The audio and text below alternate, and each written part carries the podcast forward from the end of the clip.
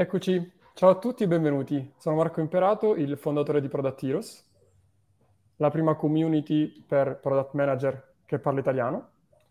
E oggi siamo qui per parlare di una cosa difficilissima.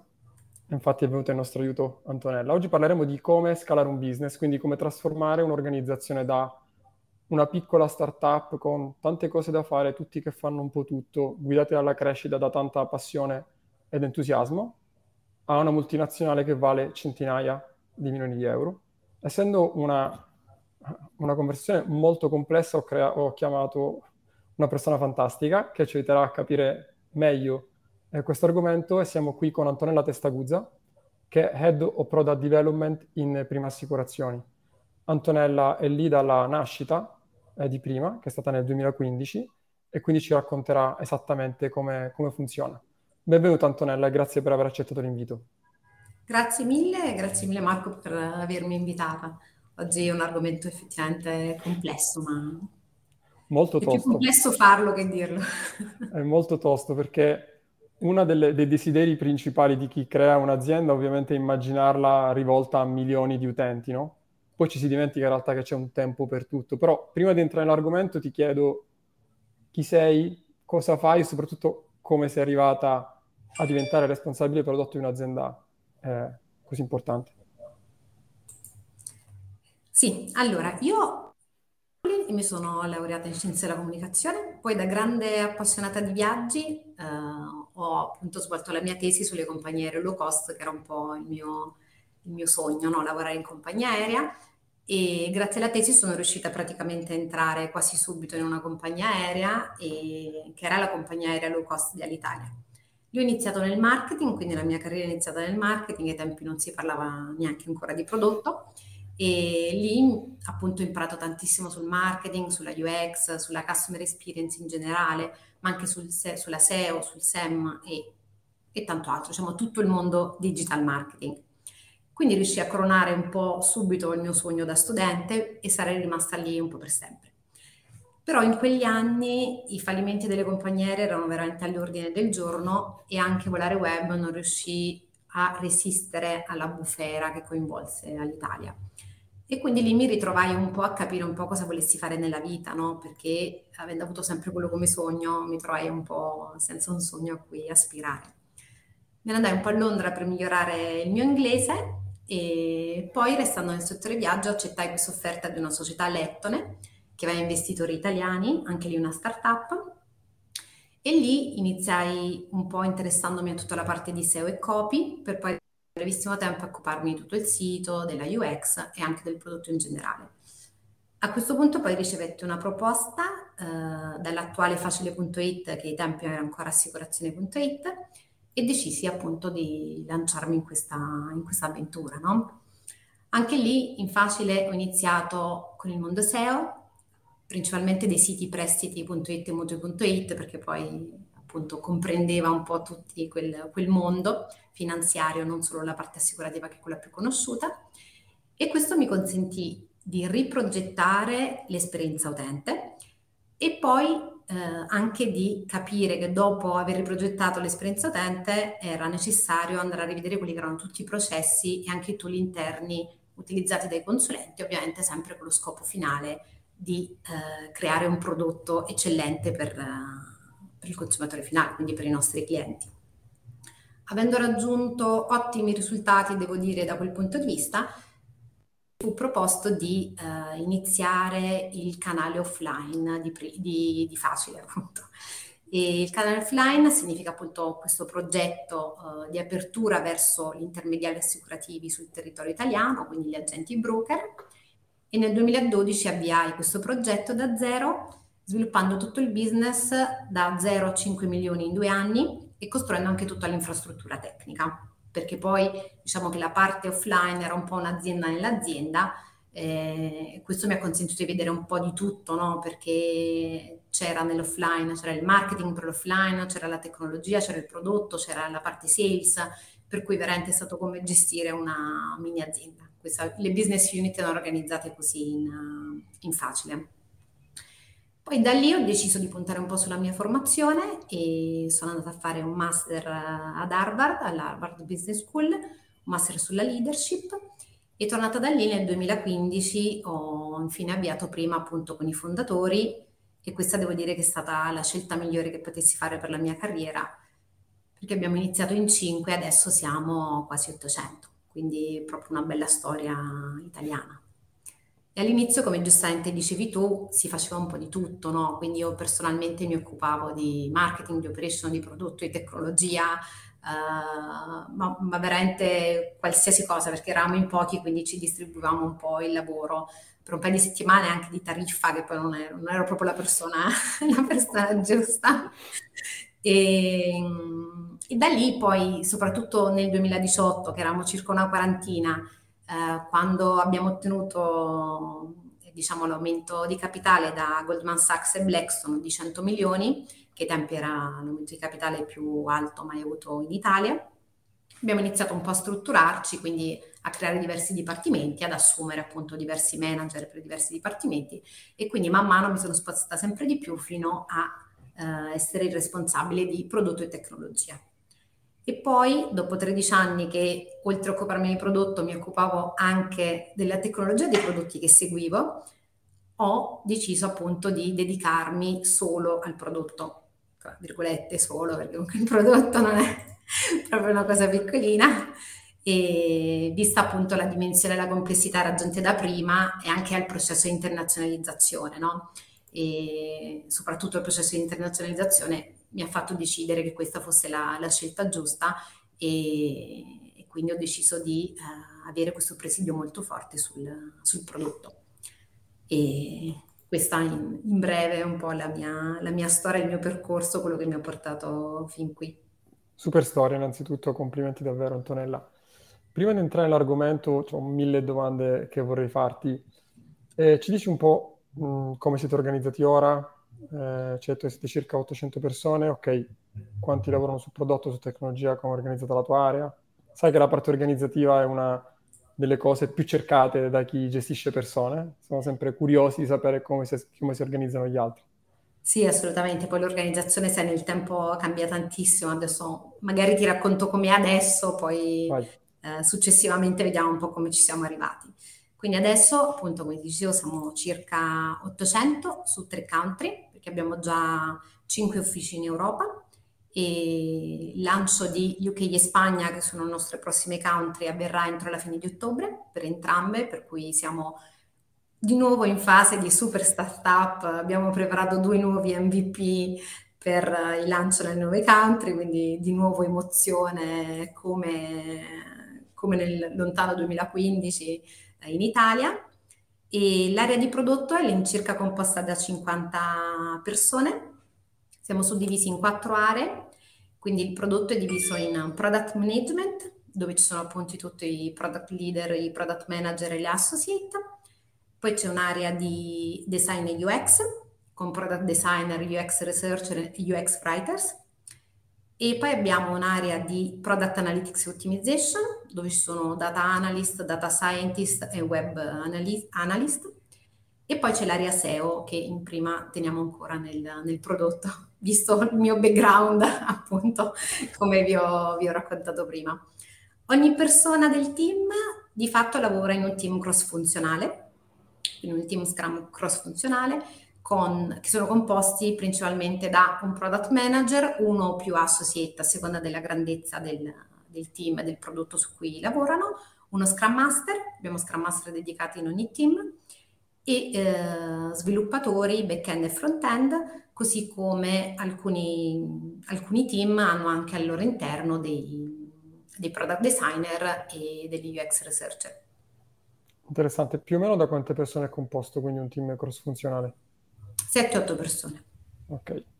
Molto interessante. Un team con, con, più persone, per esempio un team dedicato al sito pubblico, ecco, chi fa SEO, quindi il SEO manager, è parte integrata del team uh, che si occupa del sito, quindi della parte di acquisition, perché crediamo anche dal punto di vista SEO non sia molto tecnico, quindi anche il SEO manager, che è un po' una particolare, l'abbiamo integrata all'interno del team cross funzionale, quindi proprio fa gli stand up con il team e partecipa a tutta la vita del, del team.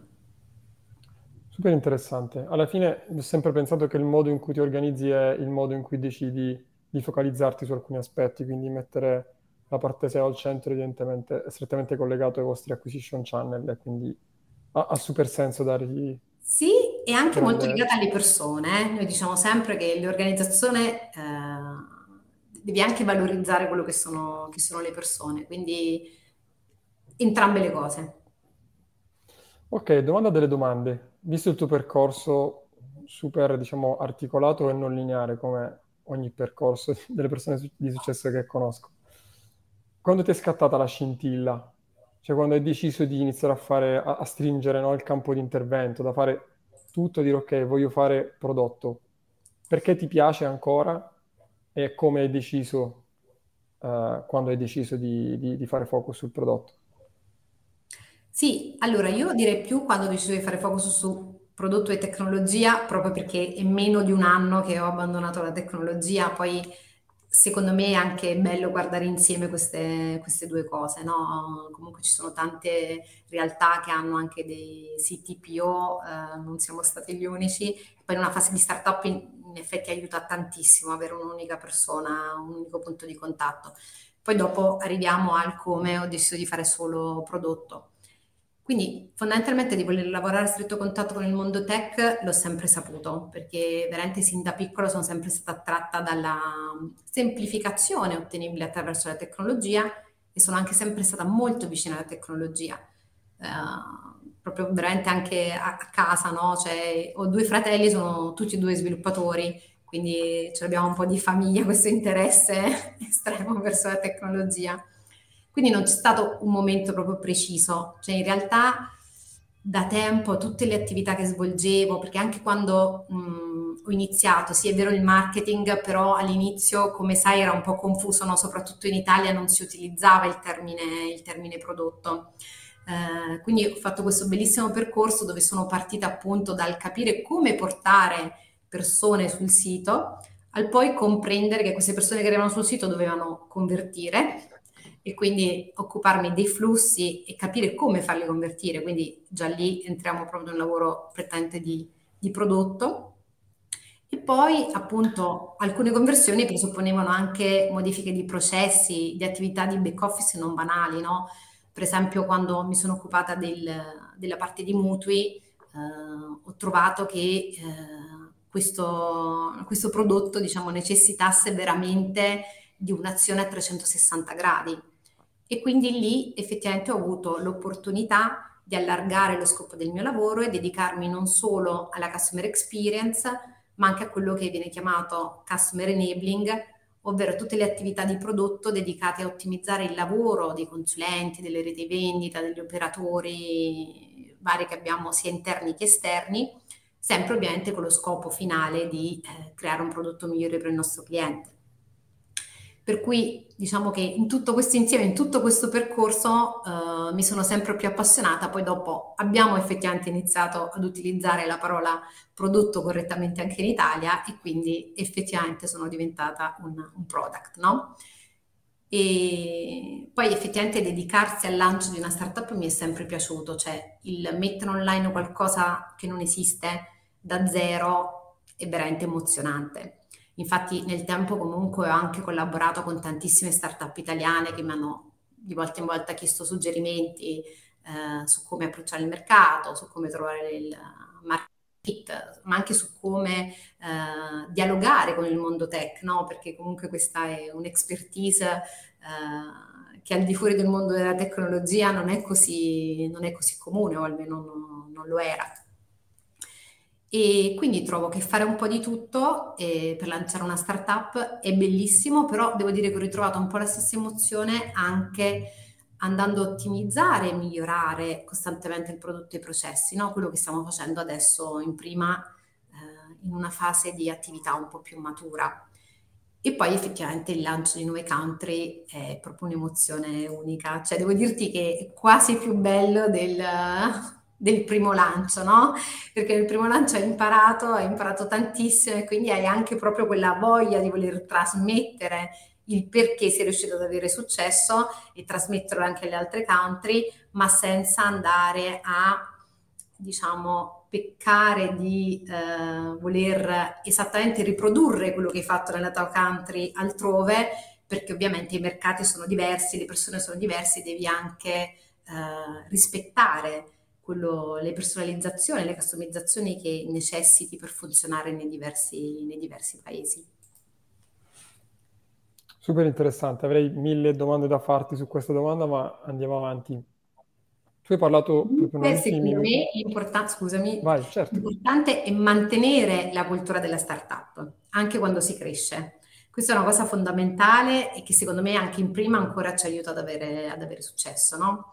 Il prodotto è proprio il punto più bello dove essere proprio perché è il prodotto che aiuta a mantenere questa cultura all'interno dell'azienda e quindi ha un ruolo molto centrale da questo punto di vista. Sono d'accordo, anche perché spesso i, proprio i metodi che utilizzi quando stai lanciando la startup poi puoi applicarla alla singola feature o alle, sicuramente al mercato, che ogni volta entri in un nuovo mercato è come quasi ripartire da zero. Però a proposito di, di processi, la domanda che riceviamo tantissimo, ma che la domanda mi faccio io perché alla fine l'azienda che ho creato esiste da, da un paio d'anni e siamo sempre nella fase, ok, creiamo il processo, facciamo a mano, facciamo spreadsheet, compriamo il tool. E quindi siamo sempre molto combattuti. Io tempo fa ho letto una frase molto bella che cerco poi di applicare del fondatore di Airbnb. Devi pensare a scalare e creare il processo solo quando, fa, quando il dolore diventa insopportabile, cioè quando non ti è più possibile fare quella cosa a mano, cioè proprio ti, ti incarti.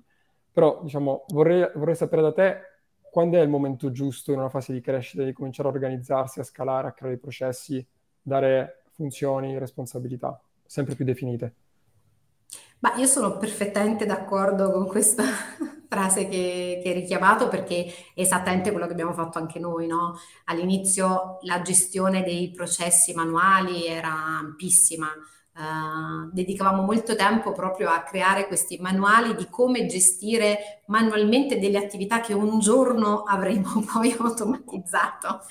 E veramente poi il giorno che li abbiamo automatizzati, lì a volte siamo arrivati in tempo, a volte siamo arrivati tardi. Ricordo ancora quando uh, c'era una delle attività manuali che stavano appunto facendo tutti gli operatori del back office ed è diventata insostenibile nel giro di poche settimane e anche lì no, poi devi svilupparlo rapidamente, magari ti crei del debito tecnico e poi dopo devi andarlo a recuperare.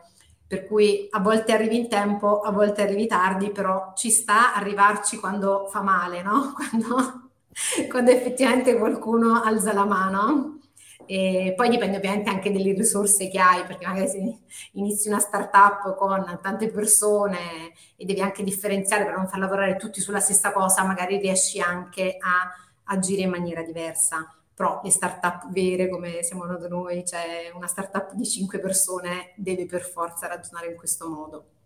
E proprio prima, sin dalla nascita, ha avuto una mentalità agile, no? Quindi votata alla ricerca della semplicità, che poi è uno dei nostri valori Semplicità nell'organizzazione significa proprio aggiungere struttura solo quando ed è davvero necessario.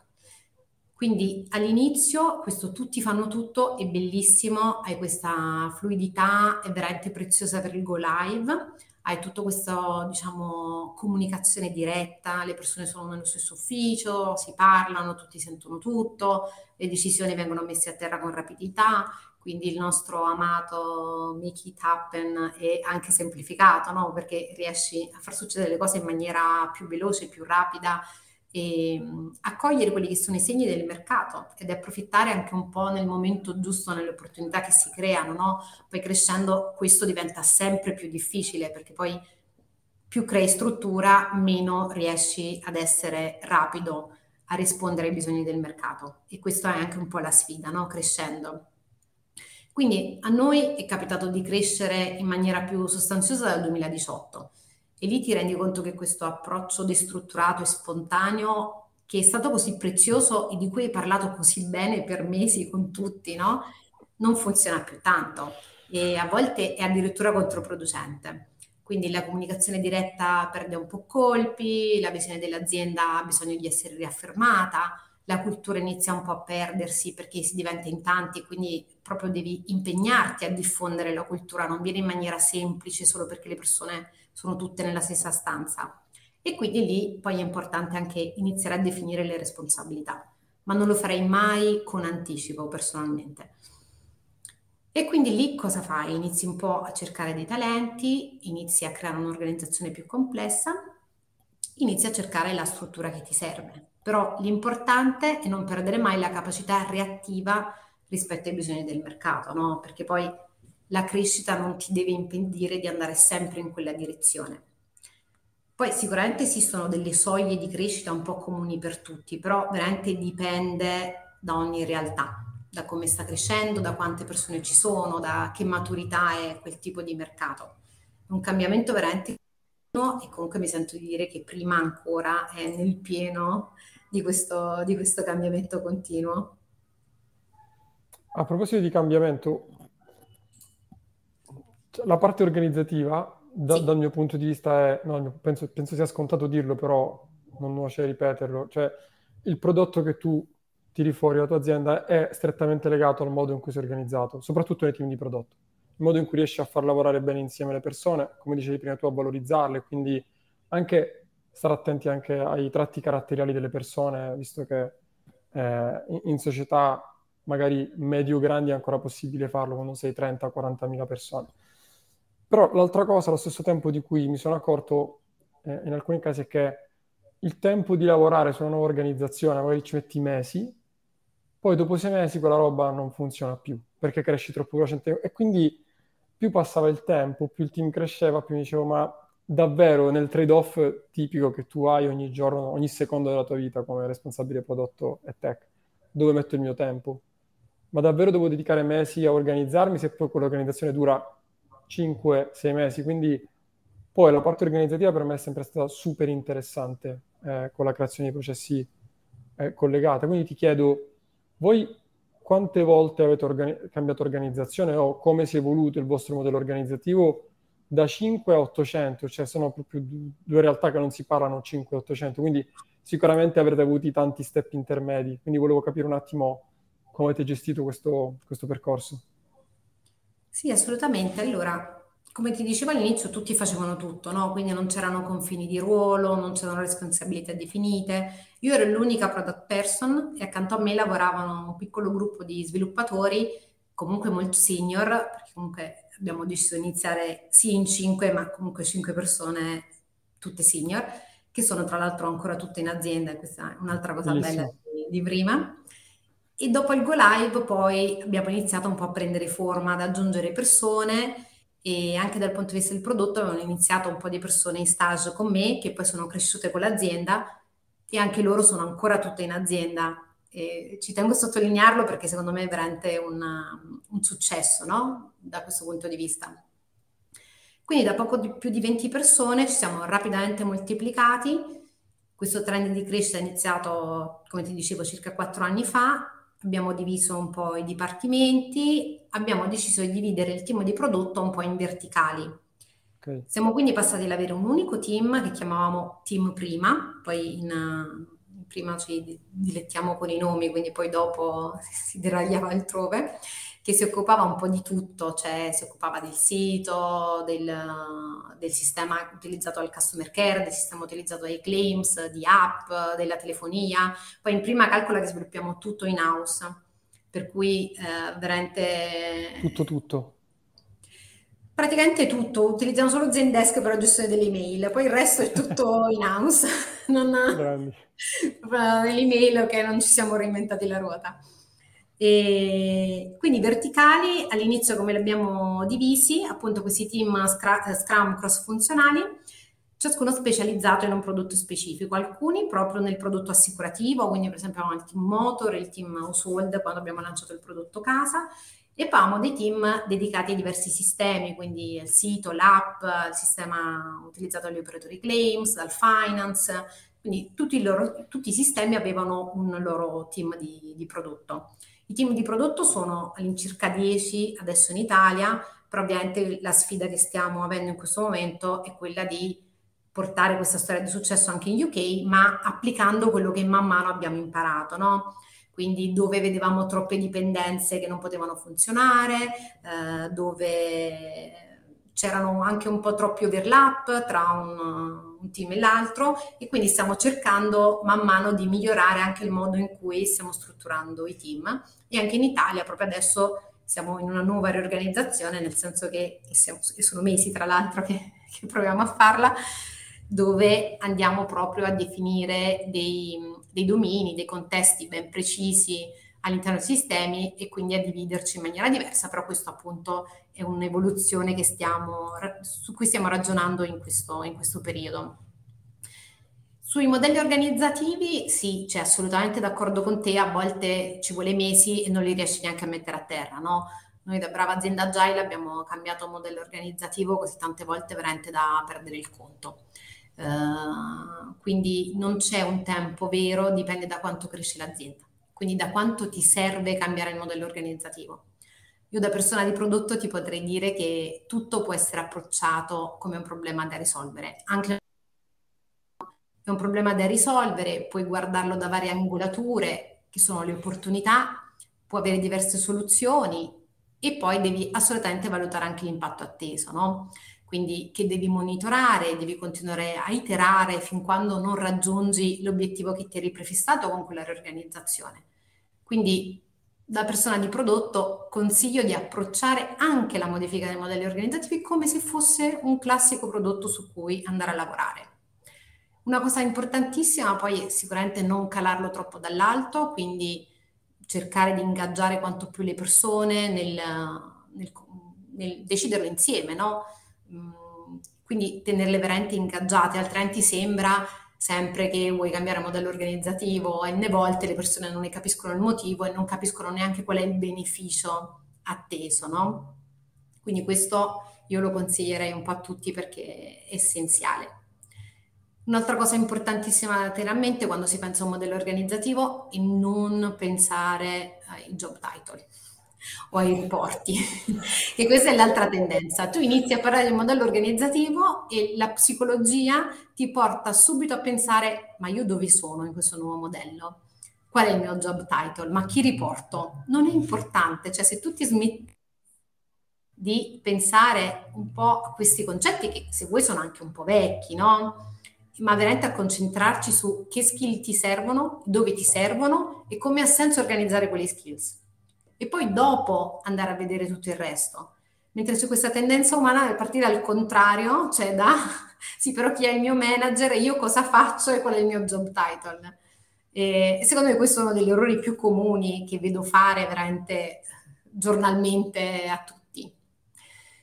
Quindi sì, a volte le nostre organizzazioni non hanno avuto neanche il tempo di nascere, che le abbiamo cambiate, a volte sono durati mesi, nella mia esperienza mai più di un anno, mai. E quanto ci abbiamo messo ad attuarle, a volte a pensarle anche, a volte qualche giorno, a volte qualche settimana, a volte mesi. Adesso ovviamente con l'internazionalizzazione sono tanti mesi che, che cerchiamo di comprendere qual è la migliore direzione e sicuramente non è che troveremo la direzione perfetta, troveremo la direzione che ci convince per questo momento storico di prima, per, questo, per gli obiettivi che ci siamo dati in quest'anno e nell'anno prossimo e, e poi saremo pronti a ritirare e a modificarla secondo quello che avverrà dopo. Super interessante la parte sui job title. Sono d'accordo, cioè sono d'accordo, sono d'accordo, però essendo esseri umani sentiamo il bisogno sempre di categorizzare, no? Cioè di chiamare un insieme di cose farlo appartenere a qualcosa per semplificarci la vita. Te lo dico perché sono esattamente in questo momento in cui sto cercando, ok, ma non ho il job title per quella cosa che mi serve, banalmente come lo cerco. Quindi eh, spunto super interessante. Poi come scaricarla a terra penso che anche per te non sia stato banale, perché poi allora, quando comunichi iniziato... l'organizzazione, cioè, ovviamente il manager o il collaboratore vuole sapere, ok, bene, e io? Allora, in facile, che se, quando poi sono uscita da facile, non erano già così strutturati come sono oggi, quindi le cose sono sicuramente cambiate, però mi ricordo che l'approccio che avevo avuto a un certo punto era dire alle persone, scegli un nome, mettilo su LinkedIn. Per me ok, scegli quello che vuoi, proprio per rafforzare l'idea che non è importante almeno non per me. In America tante, tante società fanno così, no? che hanno veramente job title innovativi, magari ce li hanno anche tutti diversi, non raggruppano le persone per job title, no? Anche perché poi anche il raggruppare le persone dovrebbe avvenire più per skills. o anche per, eh, diciamo, l'interesse. Noi abbiamo queste community of practices dove appunto abbiamo persone che si incontrano e a seconda dei temi trattati le persone partecipano meno dove anche è molto importante una persona come vuole crescere nel suo percorso professionale, quindi a che temi si vuole più avvicinare. Non credo molto nell'incasellamento delle persone, però effettivamente sono anche una persona molto da startup. Capisco che in una riorganizzazione grossa come la nostra dobbiamo andare in quella direzione, però per fortuna devo dire che anche il nostro amministratore delegato concorda con me nel ritenere il job title un concetto molto vecchio, per cui è il primo che cerca di smorzare questo, questo argomento. Alla fine se ci pensi Elon Musk si è definito Techno King in Tesla, quindi diciamo, se lo fa lui possiamo farlo tutti. Ok, tema super interessante, super secondo me eh, articolato è cioè, come organizzi il team di prodotto quando devi entrare su nuovi paesi. Quindi voi avete già alcuni paesi locali, paesi locali, alcuni mercati localizzati già sviluppati, ne state aprendo altri, quindi come vi organizzate l'autoprodotto? Avete un hub centrale che emana delle direttive? Avete dei team decentralizzati che uh, agiscono e deployano in autonomia sui singoli paesi? Questa è una bellissima domanda perché ovviamente questo è stato diciamo il, il grattacapo che, immagino, che abbiamo avuto per, per, mesi e anche lì abbiamo già cambiaato l'organizzazione varie volte, no? Per cui non, non è così semplice. Diciamo che siamo nati eh, con quest'idea iniziale di, eh, ok, in Italia abbiamo acquisito conoscenza del mercato e mm, adesso come apriamo nuove, nuove country?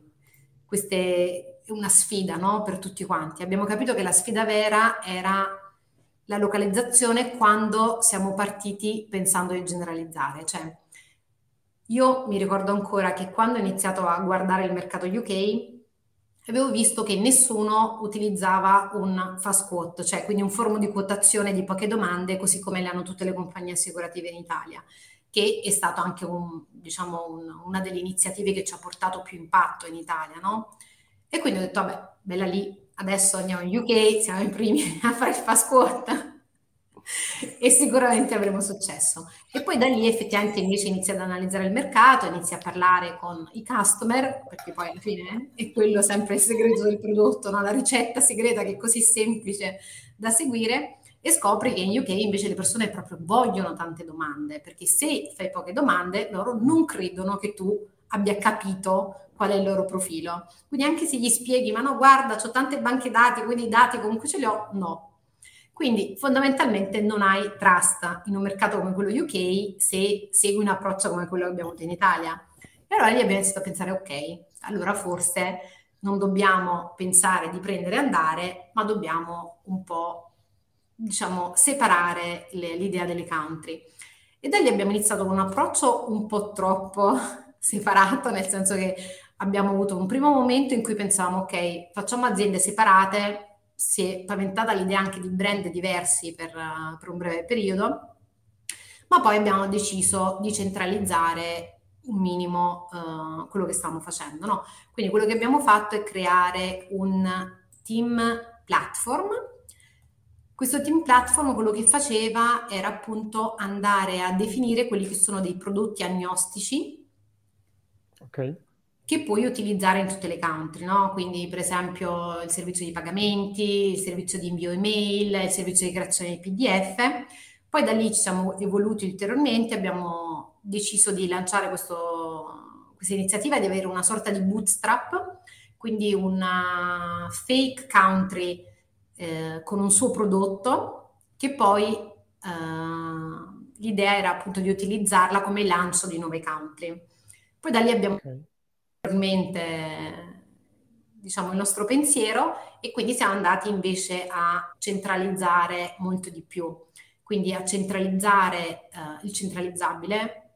Cioè a me non piace tanto parlare di centralizzazione o decentralizzazione, mi piace più, uh, mi piace più capire quali sono i punti in comune, perché quando noi partiamo con questi concetti di centralizzazione e decentralizzazione, cosa facciamo? Iniziamo a vedere due o tre cose diverse e diciamo, ah no, qui è tutto diverso, uh, la regolamentazione nel nostro settore è terribile, questo non va, quello non va, no?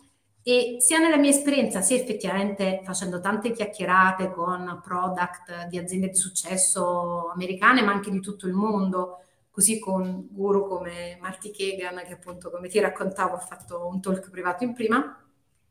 E allora lì vai a capire che questo è il problema comune, focalizzarsi sulle differenze invece che sui punti in comune. Quindi lo switch qual è? Importantissimo secondo me. E partire da tutto quello che è in comune e poi quando trovi le differenze capire qual è il tuo trade-off tra avere un sistema più scalabile, quindi diciamo premiare l'estendibilità dei prodotti che vai a costruire, oppure se la localizzazione, quindi la personalizzazione estrema. Tante aziende vanno completamente nella direzione della scalabilità e hanno deciso strutturalmente di non customizzare eh, tanto di quello che scoprono le country in favore di una scalabilità maggiore, quindi di poter aprire più country semplicemente. Noi siamo su una un po' più moderato, ma comunque ancora alla ricerca del trade-off perfetto. La localizzazione, quello che abbiamo fatto è comunque avere dei product manager e dei product designer locali, preferibilmente proprio persone locali, però non è detto, ma comunque persone che hanno una responsabilità anche a livello di country di presidiare quella che la customer journey nella loro country, no?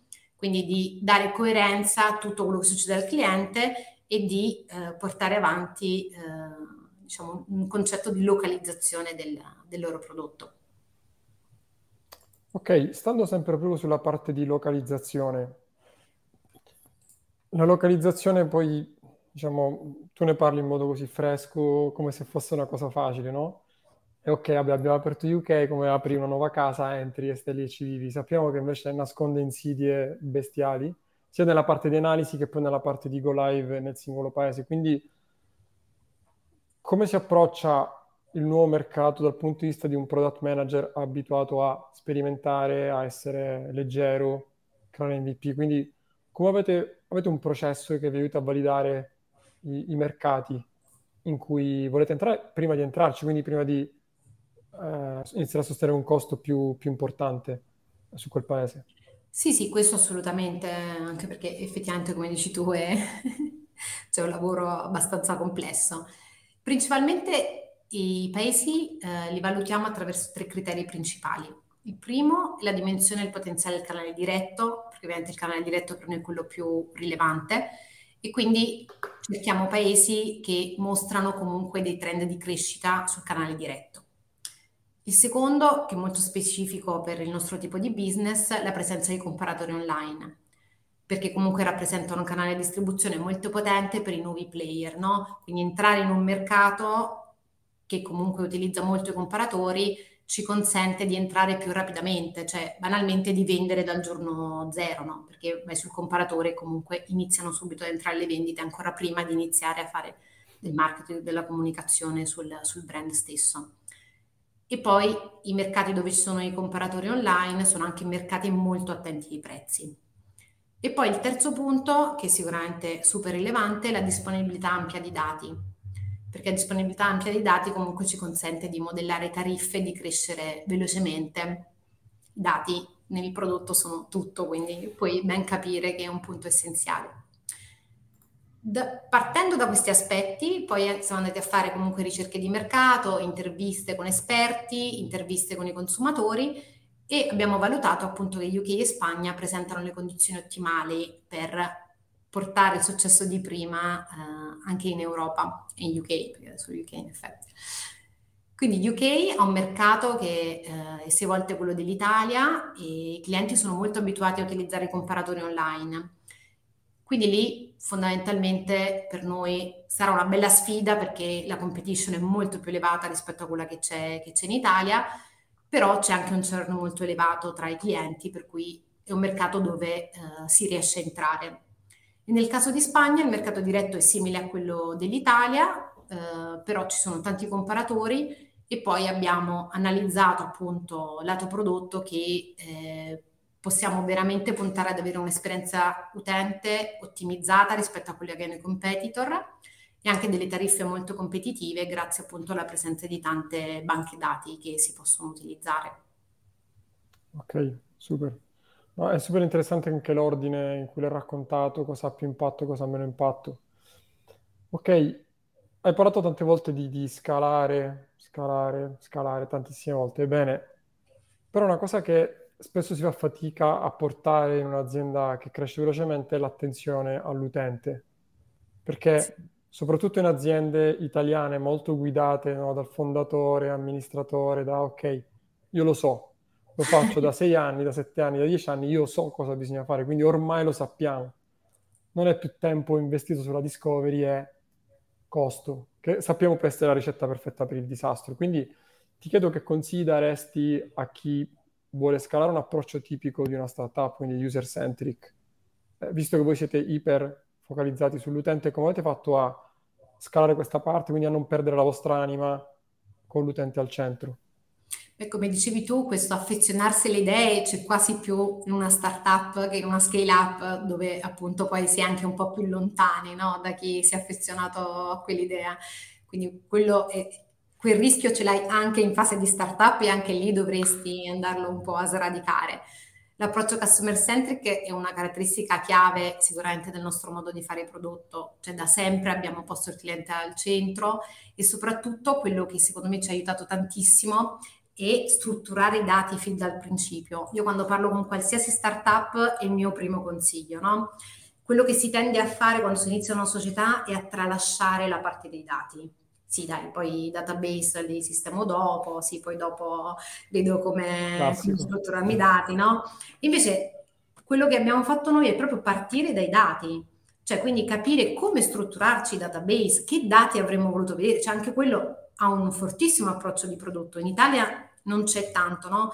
Però se tu ti sposti già in Germania o in UK o in America, è lì che c'è la vera differenza no? rispetto a come facciamo noi prodotto. Ci sono i data product manager, sono proprio product manager specializzati su questa parte di dati che non è l'ABI, ma è proprio capire come tutta l'azienda soffrirà dei dati, che dati salvare e salvarli da subito. Quindi tanti dati quantitativi raccolti veramente dal giorno zero, eh, anche dati in, rea- in, tempo reale che avevamo lì a disposizione proprio per agire giorno per giorno, ma anche veramente cambiando la tariffa tutti i giorni. Eh. Nel, adesso no, ovviamente sarebbe impensabile, però nel primo anno eh, la regola era quando arriva una tariffa va subito online, perché avevamo questi dati reali che ci consentivano di agire super rapidamente alle risposte del mercato, ma così anche lato UX, quindi spostare un bottone di qua o di là, cambiare delle pagine, cambiare il flusso e tutto questo lo riesci a fare solo se strutturi molto bene i tuoi dati, non c'è altro modo di farlo. In Italia invece si ha proprio questa tendenza di abbandonarli un po' come ultimo pensiero. Poi personalmente, proprio questa è una cosa che mi riguarda in prima persona, io sono ossessionata dalla review dei clienti, per cui io ancora oggi sono, oggi tra l'altro abbiamo questa evoluzione che li riceviamo direttamente nel canale Slack, quindi abbiamo appunto eh, diciamo mh, organizzato dei canali Slack con recensioni basse, recensioni alte, recensioni da 4 e ci arrivano giornalmente da Google My Business e da Trustpilot e quindi abbiamo tutti questi canali Slack che si popolano le recensioni e io sono lì sempre a leggermele, no? Perché quello comunque ti dà tantissimi insights sui clienti, soprattutto nella nostra dimensione dove ne riceviamo veramente tantissimi. E anche questo focus sulle, sulle review ti porta e porta anche i team a essere veramente concentrati su questo punto, no? E questo ti consente di diffondere questa cultura del customer. Ti faccio un esempio banale. Il team up ha avuto sempre l'obiettivo di avere 4.9 come punteggio. Ok, questo ha portato quel team ad essere ossessionato quanto me da questo concetto e questo come fai a raggiungere 4? Noi abbiamo 4.9 su entrambi, sia su iOS che su Android. Per un periodo abbiamo avuto anche 5, qualche settimana è stato 5 un... tostissimo, eh? 5 proprio... È veramente un momento bellissimo. Tratto poco, ma è impossibile praticamente. Però questo come lo, lo, ottieni? Lo ottieni andando effettivamente a raccogliere quelli che sono i feedback dei clienti con costanza. Quindi dati quantitativi, dati qualitativi, andando a fare delle salve, andando a leggere tutte le comunicazioni, facendo shadowing con i nostri operatori eh, del customer care, con i nostri operatori di claims. Quindi questa costante ricerca del, di quelli che sono i feedback dei clienti. E poi a un certo punto il problema che hai è che ne hai tantissimi. Ne hai tantissimi e non sai quasi metterli a terra perché qual è la sfida quando arrivi a queste dimensioni e arrivi a fare tutto quello che abbiamo fatto noi, che è un'abbondanza di dati, una complessa gestione degli insights che emergono effettivamente tutti i giorni e hai, devi formare sempre più persone per consentire a tutti di avere questo approccio customer centric. Quindi scalare non vuol dire perdere l'attenzione del cliente, ma diventare sempre più bravi nella gestione di, dei dati, no? che hai, degli insights che, che, ricevi. Noi per esempio un'altra cosa secondo me molto carina che abbiamo fatto è proprio creare un team cross department che è il team Customer Insights ci incontriamo una volta al mese con il customer care, con i claims, col prodotto, col marketing e ognuno appunto racconta all'altro quello che, che ha scoperto, le cose più rilevanti che sono venute fuori e poi strutturiamo anche una presentazione per tutto il management proprio per far sì di portare questi customer insights un po' a tutti i livelli, no? quindi non mh, mm, lasciarli solo alle persone che hanno effettivamente fatto le interviste o che hanno effettivamente guardato i dati e questo anche fa un'enorme differenza. Poi anche con i tool lì puoi sbizzarrirti, no? Perché inizi con Google Analytics, poi ci metti Hotjar, poi dopo vai, noi siamo Content Square, poi abbiamo anche un tool per la sentiment analysis che veramente è preziosissimo per i customer insights, no? Quindi ti dà tanti insight giornalieri sui topic eh, più discussi dai clienti, se li stanno discutendo in maniera positiva, negativa, eh, e quindi da lì puoi calare, eh, cioè più che calare puoi dare degli obiettivi ai team e appunto avere tutti i tuoi team concentrati anche su questo tipo di obiettivi. Ok, velocissimo sulla parte invece qualitativa. Interview ne, ne fate? Come le strutturate? Sì, anche le interview le facciamo sia uh, lato product management, quindi le seguono i product manager con gli user researcher.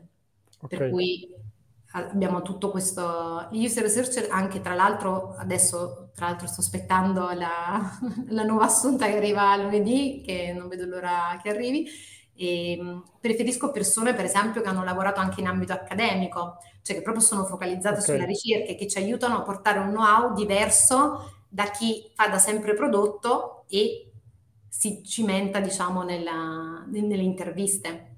Questo a me piace anche molto mixare, eh, diciamo, le esperienze e i background delle persone che assumiamo proprio per avere tanti diversi punti di vista.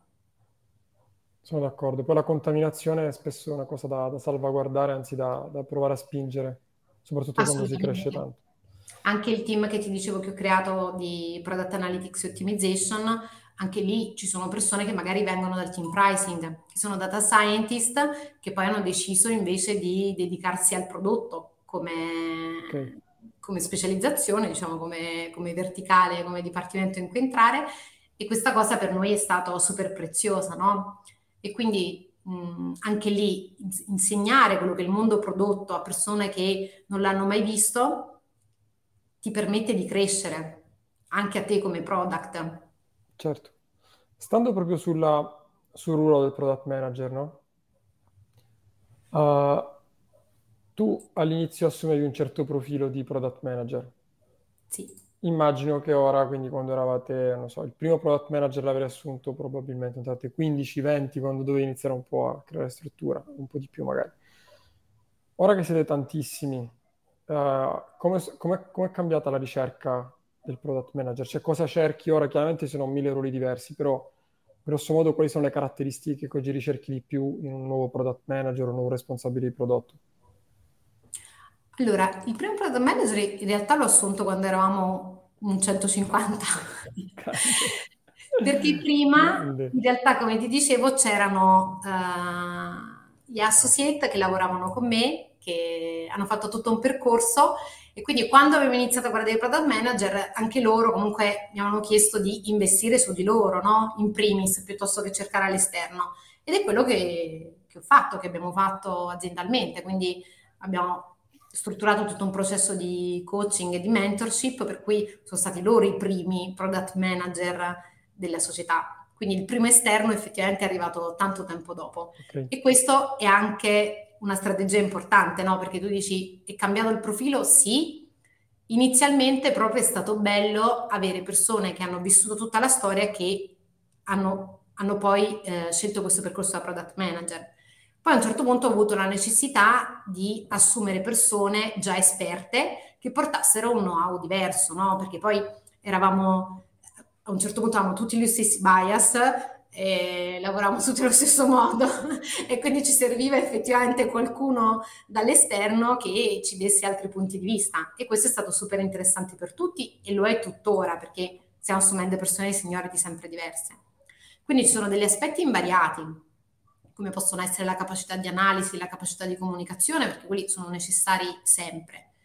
E poi il fit culturale che è anche un altro elemento super importante, cambia no? con la crescita dell'azienda, quindi anche il food culturale è importante farlo evolverlo. Quindi magari in fase di startup eh, cercavo più persone con attitudine verso la velocità, una propensione al rischio anche, una propensione al cambiamento e un, una buona dose di imprenditorialità.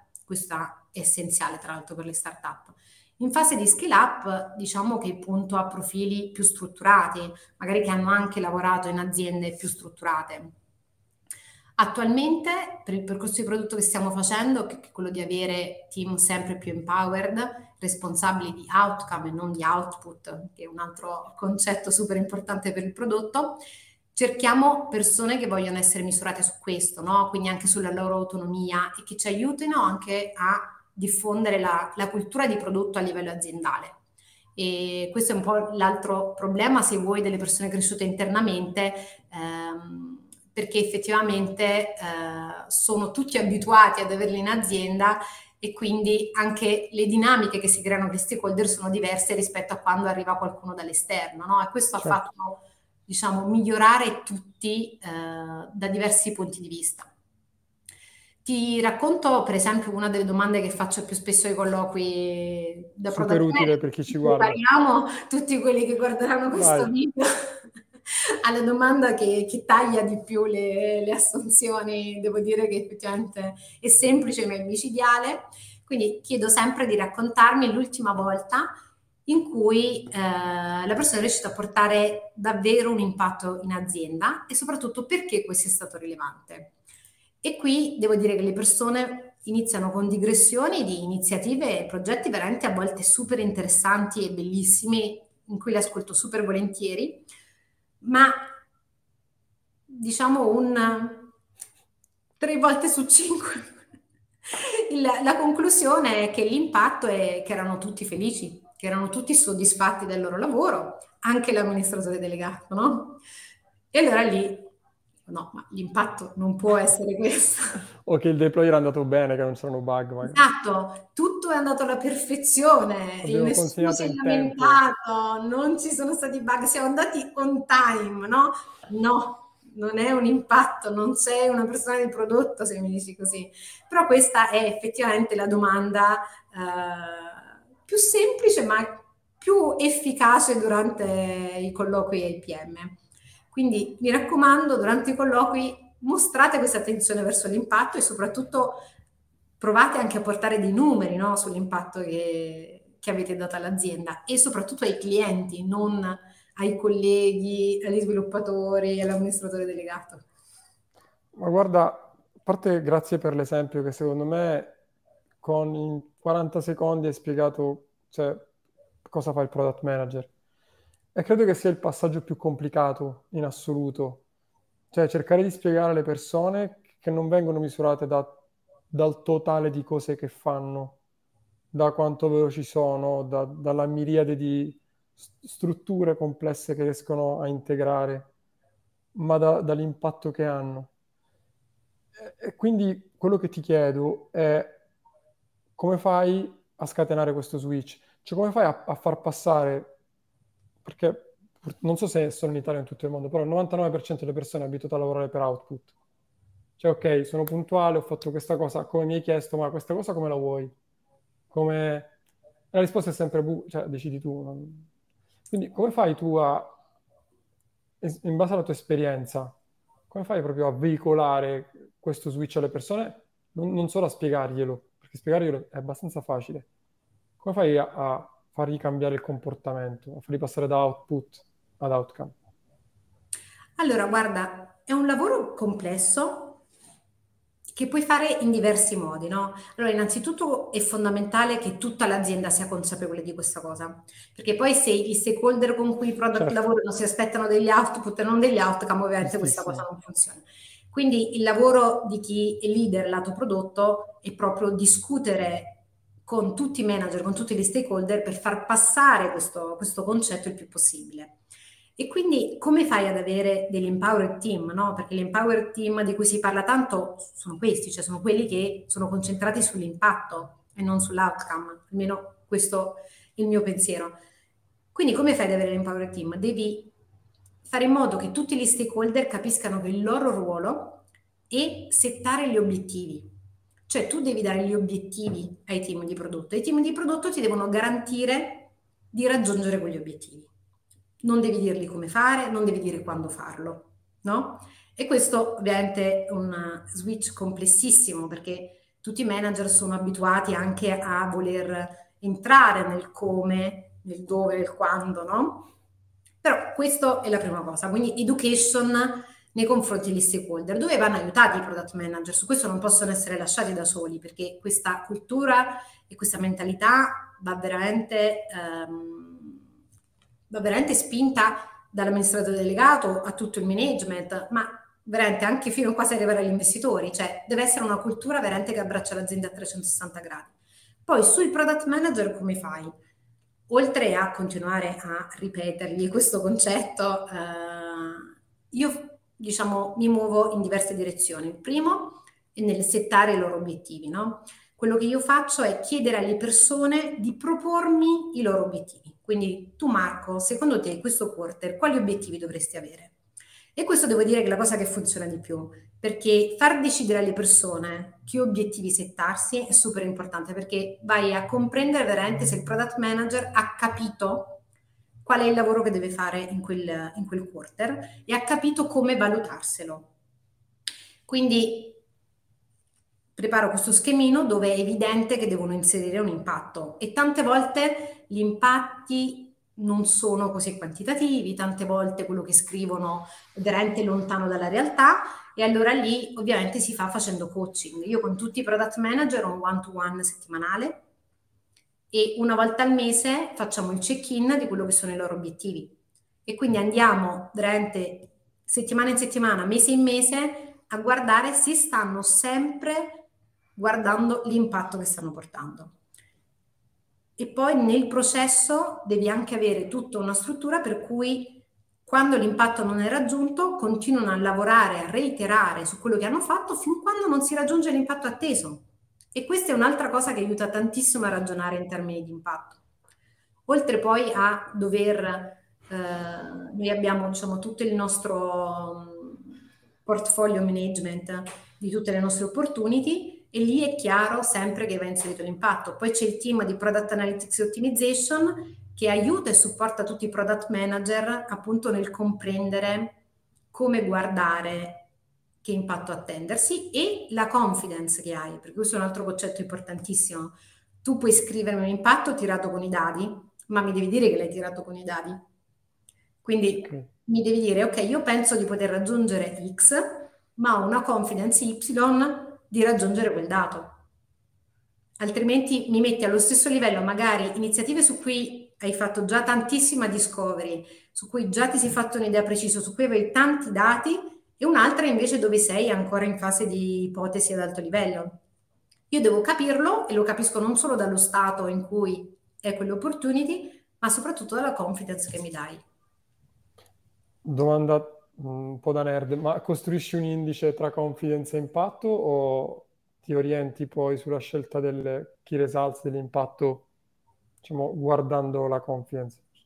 Dipende da, dai momenti, quindi quando già è stato incluso il, il team tech utilizziamo magari anche dei framework okay. eh, tipo l'ICE, però quando siamo ad alto livello sulla discovery, no, allora guardo solo l'impatto e la confidence perché stiamo ancora ad alto livello, quindi okay. dipende anche da dove sei.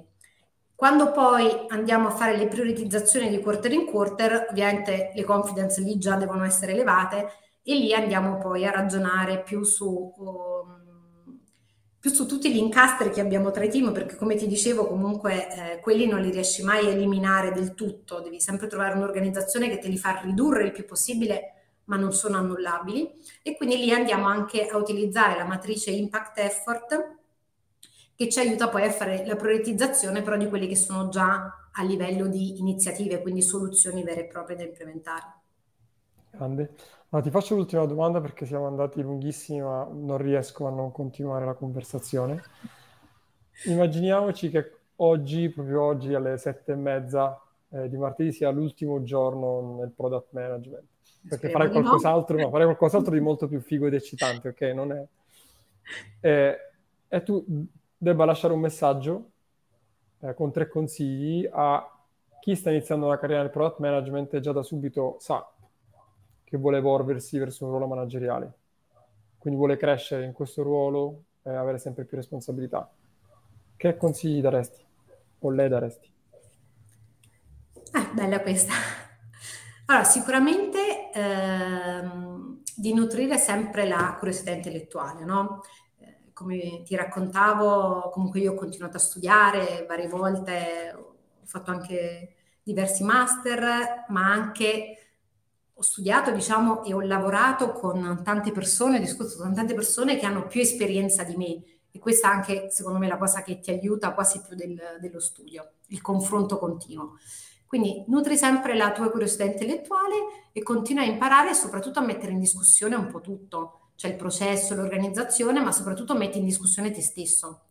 Cioè, prima una persona impara ad accettare il confronto e a non preoccuparsi quando si pensa, ok, non sono all'altezza di fare questa cosa. No? Questo è un pensiero un po' comune, poi secondo me nel prodotto è ancora più comune. Alla, lo sto facendo ma non sono all'altezza. Ecco, questo è il pensiero che ti aiuterà a crescere, secondo me. Poi l'altra cosa è sicuramente di scegliere l'azienda in base alla cultura del prodotto, no? E, come dicevamo prima, di non farti abbagliare dalle job title, perché anche lì comunque l'altra cosa che vedo spesso è che magari persone che fanno CPO o ruoli o job title un po' altisonanti in aziende piccole poi si aspettano altrettanto in aziende grandi, mentre cioè, considera l'idea di poter imparare quasi di più a essere in un'azienda strutturata in maniera diversa, anche se non c'è il job title che ti piace, no? Ma l'azienda, cioè devi sceglierti le persone con cui vuoi crescere, l'azienda con cui vuoi crescere, come individuo e come professionista. E questo veramente è un consiglio super importante per me, che darei anche ai miei figli.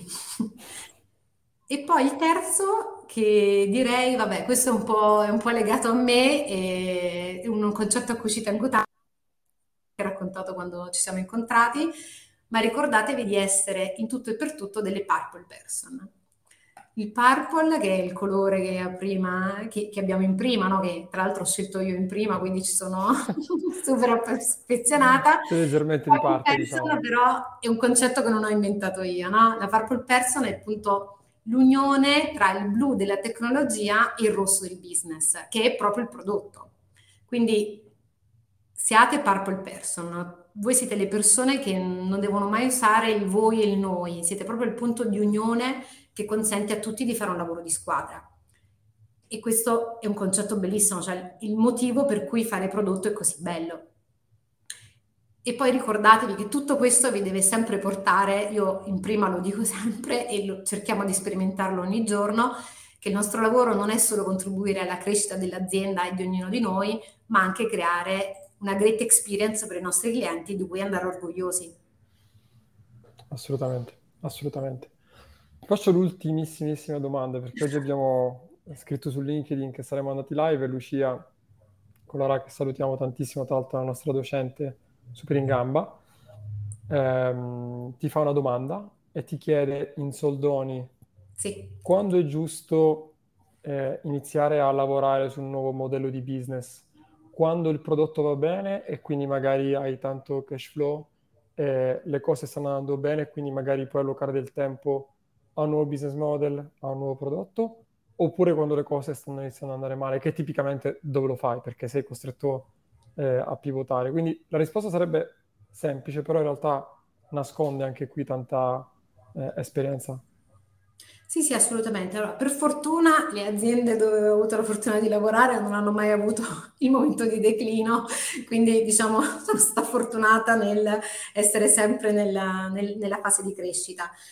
Comunque, allora, sicuramente quando le cose vanno bene bisogna investire, no? Bisogna investire per crescere. Noi abbiamo iniziato prima l'idea iniziale era di creare un'azienda piccolina che vendeva okay. 2000 polizze al mese e invece ne vendiamo 200.000 polizze e stiamo andando in, in, altri paesi per cui ehm, è lì no, che devi andare ti, ti, posso fare l'esempio di prima noi siamo nati col, col prodotto motor online poi in brevissimo tempo abbiamo scalato siamo diventati comunque uh, un player di rilievo in Italia nel, nel, mondo online del motor, quindi abbiamo deciso di diversificare come prodotto, quindi investire sul iniziare un prodotto casa, diversificare con i canali, quindi ok, arrivati a questo punto con online, entriamo nell'offline e diversificare con le country. Questi sono tutti investimenti di un'azienda che va bene e che spinge ancora di più per l'espansione, no? per la crescita, per la differenziazione e per continuare a coltivare la sua storia di successo.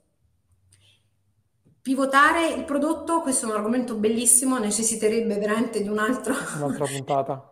di un'altra puntata. Comunque, pivotare il prodotto sicuramente lo puoi fare quando ti sei reso conto e hai feedback dal mercato che il tuo prodotto non va bene. Poi ci sono diversi livelli in cui puoi pivotare un prodotto. Ci sono livelli soft dove vai a cambiare alcune caratteristiche del tuo prodotto, ma lo tieni eh, abbastanza invariato ci sono aziende che hanno pivotato cambiando addirittura nome, cambiando completamente business model.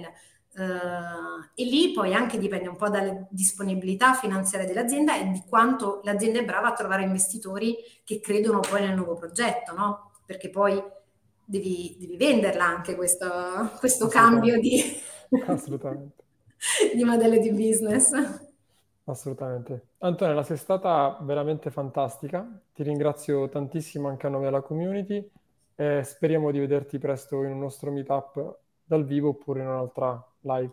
Grazie davvero. Grazie, davvero. Grazie mille, ciao e ciao a tutti.